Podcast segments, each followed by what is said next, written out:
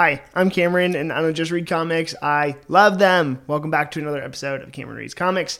On today's episode, uh, I'm going to be talking about James Tynion IV's Batman run. So, let's get into it. James Tynion uh, is a, a, writer that has kind of really blown up in the last couple years.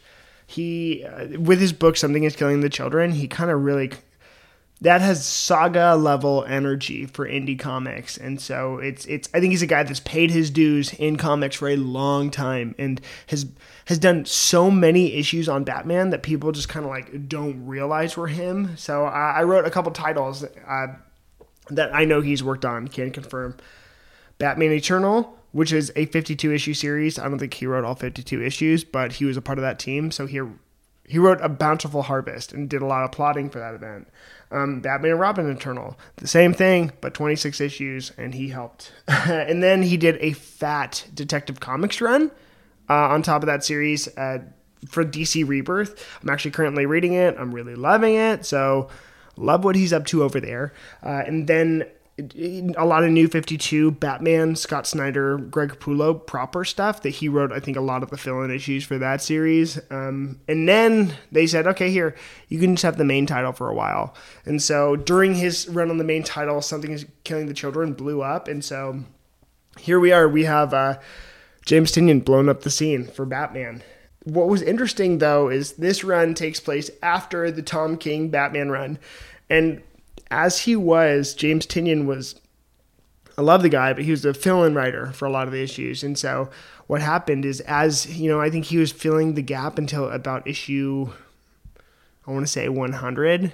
Uh, he was, or is that right? Oh my gosh, I don't want to speak. I don't think it is. Don't listen to me. No, it is. He was a fill-in writer from issue 100, so I think he had 14 issues guaranteed. And Batman at the time was coming out bi-monthly, so he took over at issue 86. I think was going to 100, and then he was supposed to get off the book. But he launched in success after something is killing the children, and DC had him stay. I don't have a lot of information to back that up, but from what I heard, his contract was till issue 100, and they extended it. So his run was actually cut short I believe. I think he he stayed through his contract uh, for that title, but along with so many other new artists and writers coming on the title, he jumped on the Substack train, which all power to him. I think to to be able to seize on his creations and expand those universes and be compensated well for that. Congrats. Plus, we have a major back catalog of Batman and DC titles that he worked on uh, to get us through. Uh, so good for him from an accessibility perspective, I think to jump into this Batman title, there's a couple things that we need that you need to have read in the DC universe. Number one being Tom King's Batman run. It kind of directly ties into that. So it's laid the next issue after City of Bane, which is the final event of Tom King's Batman. So hops in right after that. I think Future State it plays it kind of in the middle of the run. DC does a big event book, Future State. So I think you need to be reading the Batman stuff that happens there to be able to move forward. You know, in the middle of the run, uh, Batman Eternal, Batman and Robin Eternal, and then probably his run on uh, Detective Comics. You'll find that a lot of writers, when they're writing refer to stuff they've already written with that character. You know, if it, it just makes sense. They're they know their stuff better than anyone, and so they want to play with the toys and that they put in the sandbox. You know, so that's the case, and I'm sure it, it references a lot of Scott Snyder's Batman stuff too, which are just the most recent runs. So I'd say read Batman from 2011 to now, and you'll be all caught up. So let's get into the story. Um, one of the things that James Tynion brings to this title is a lot of new characters. I wrote them down. Uh, if you're not familiar with them, that's also like a lot of characters that he harps back on that uh, were in other runs. So if you're not aware, that they may just be new to you. So new characters that he introduced in this title are Ghostmaker, Miracle Molly, uh, Simon Saint, and this guy was bouncing around a couple titles, but I think Mayor Nakano is a, is a newest member that were, was part of this run. I like this because it expands the universe.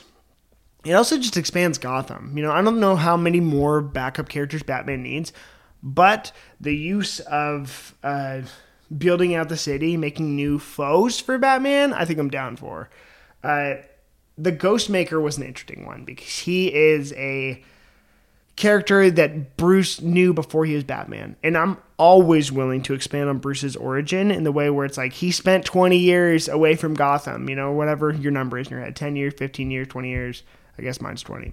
He spent that time away from Gotham. And so this was a guy that he met as he was training. And so he he becomes kind of part of the team he gives me a lot of Azrael vibes. So if you're picturing of like kind of a character box to put him in, Ghostmaker is kind of like Azrael, but I think he's a little bit more developed. Not a huge Azrael fan, uh, but the way that they used him in this run, I thought was really really cool. And actually, I'm reading Detective Comics right now from Rebirth, and Jean Paul Valley, Azrael, is in that run. So you could see some illusions. Um, Ghostmaker's a really cool character really gnarly, but really cool tech and stuff. He's kind of a different for kind of like Batman, a little more rough around the edges. Who even knew that would be possible? Um, next one that had a lot. Oh my gosh, I even I even write this one down. Here's another new character that kind of broke in DC Comics forever. Punchline. I even realized I didn't put Punchline on my notes. Punchline is in this, and uh, she's kind of a really big deal. So Oh my gosh, I feel so silly for not putting that in. It's in now. Um, at the most important point, Punchline came in. So, Miracle Molly is a super important character because she uh, she led a group. I forget what the group's name is, uh, but she she led this group in during the Fear State, brought in a new kind of underground uh, crew to Gotham and kind of showed an underbelly of Gotham and some some misfits that were trying to do their best to bring down the man. So Miracle Molly, a lot of people really hyped about her transition. She's kind of a cool, really cool character. Um, Simon Saint. All this character made me do was think of Silver St. Cloud, and we never saw her in the run. So he's kind of a tech guru, Lex Luthor type. Uh, super smart, interfering in the politics. You see eventually Simon Saint and Mayor Nakano working together and leading to some sort of event. That's all I'm going to say about that. Uh, the two biggest things I would say that happened in this run are um, Joker War and Fear State. They are both major event titles that came in around, you know, obviously Joker and Scarecrow. So there's a lot of expanse on those two characters. Uh, Joker kind of really took a blow not only to Batman, but to Bruce Wayne uh, that affected the run moving forward. I was pretty down with it there's another new character now I think about it, the designer, but I wasn't in love with that story arc, so I'm not even going to talk about it. Joker War, you know, you kind of saw what it would be like if Joker not only attacked Batman but Bruce Wayne, and so he depleted Bruce Wayne's pretty much funds, and so he centralized Batman into Gotham and and away from Wayne Manor.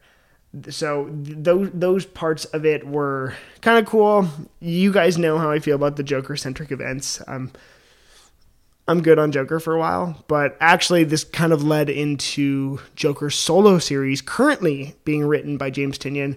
I'll eventually pick it up, but I don't want to wait monthly for a Joker book that I'm not super hyped about. But I will read the full run when it when it does come out because I think I read the first issue and whoever I think James Tynion is more than capable of writing that title, so I was down for that part of it. Fear State, really cool event. I was kind of down for a Scarecrow centric event. It was very long.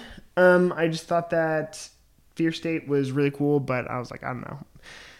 I liked it, I guess. It was uh, a good Scarecrow centric event. I think Scarecrow's a really neat villain, and I think he needs more due. I also thought his look in that event was so so cool, and so I'm I was down for it. Um, Fear State was good. It, it, was the end of the run, which kind of I felt like it ended the run abruptly. So yeah, that those are the two most major things that happened in this run. Uh, they're pretty good. Then there was some more stuff that kind of definitive choices that Tynion made for Batman in this run. Um, he is a queer writer, which is super cool, you know, and, and he kind of put some of those tones. So Ghost, I think Ghostmaker is bisexual. Uh, and also, so, so moving into that, we saw the first in continuity kiss of Harley and Ivy, which was pretty cool because I think that that's been alluded to by fans that they're into one another, and we got to see that. And I was actually pretty down for that it was pretty cool, pretty good moment, pretty earned over time, and it was something that he gave the fans what they want while also expanding the universe. I liked it. Um, one of the bigger ones that I I personally absolutely adored was Barbara Gordon returning as Oracle. Um, fans are all up in the air of where Barbara Gordon should be right now because she was Oracle and then she got her legs back and now she's Batgirl. He brought her back as Oracle, which was so cool. She has full use of her body, but she chooses to be the woman in the chair because she knows she's also equally as competent there. I loved that. So big shout out to that moment. Um, and it was so, so, so cool. And then for me, on a personal level, the one I wanted to talk about the most was the inclusion of Cassandra Cain and Stephanie Brown as Batgirls. The, one of the best notes and highlights I can give to this run is the fact that they. It felt very Chuck Dixon Batman to me, and that's about the highest honor I can put on a Bat book. Chuck Dixon is my favorite Batman writer. I think that he absolutely nails. I just love the expanded team. I love what they all bring to the table and his runs on Nightwing and Robin and Batman and all those titles, Birds of Prey, all he was doing with those characters for that time, I was a huge fan of. So to see Barbara Gordon return as Oracle and to see Cassandra Cain and Stephanie Brown participating in this universe was just awesome. And I can only cheers it. You know, I can only uh, give it high praise. So let's talk about the art. Um, Tony Daniel starts off this Batman run, and I thought every panel in the first couple issues because he did the uh, the first arc in this run, and then he actually I'm pretty sure he moved over to Marvel. I don't see him much at DC anymore. Good for Tony Daniel. I thought his art in the first issue was absolutely perfect, and it was like some of the most beautiful Batman I've ever seen. I love Tony Daniel, so his art as Batman was really, really, really cool, and it was enough to keep me in the text. So, big fan of Tony Daniel's Batman run. But the shining star in art on this book, there's a couple others. I think uh, March had some issues in the series. Then he ended up going to do Joker, but George Jimenez.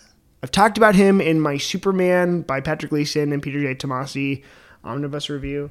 George Jimenez now becoming a mainstay in the current DC universe. I love his art so much, and like he draws stylistically, um, emotively, my favorite Batman, or one of my favorite Batmen. I literally everything about his costume and his designs of these characters worked for me. He just it was just no holds barred. His page layouts, his um his freaking color choices. I know he wasn't the colorist on this book, but the way he worked with that, I thought his designs for Cassandra Cain uh, and Oracle, especially, were the coolest designs. I don't. It's hard. So the way I think about it, the way I compartmentalize my brain, um, artists is their character designs. If I was to, if I could have, let's say, okay, I love buying original art. Um, but I love commissions because you know you sometimes you just want the character you like to be drawn by your favorite artist. So the way I break down artists is like who would I have if I if I met so Mark Bagley for example. Mark Bagley's Ultimate Spider-Man is like my favorite run ever, and so one of I want him to draw me Ultimate Spider-Man more than anything. And so when I when I met Mark Bagley, I had him draw me Ultimate Spider-Man. When I met, uh, uh what's oh my gosh, Fantastic Four artist did the wedding. Aaron Kuder. Uh, when I met Aaron Kuder, I I met. I was like, you know what? You drew Ben Grimm's wedding, and I would love you to draw me Ben Grimm. And so he drew those for me.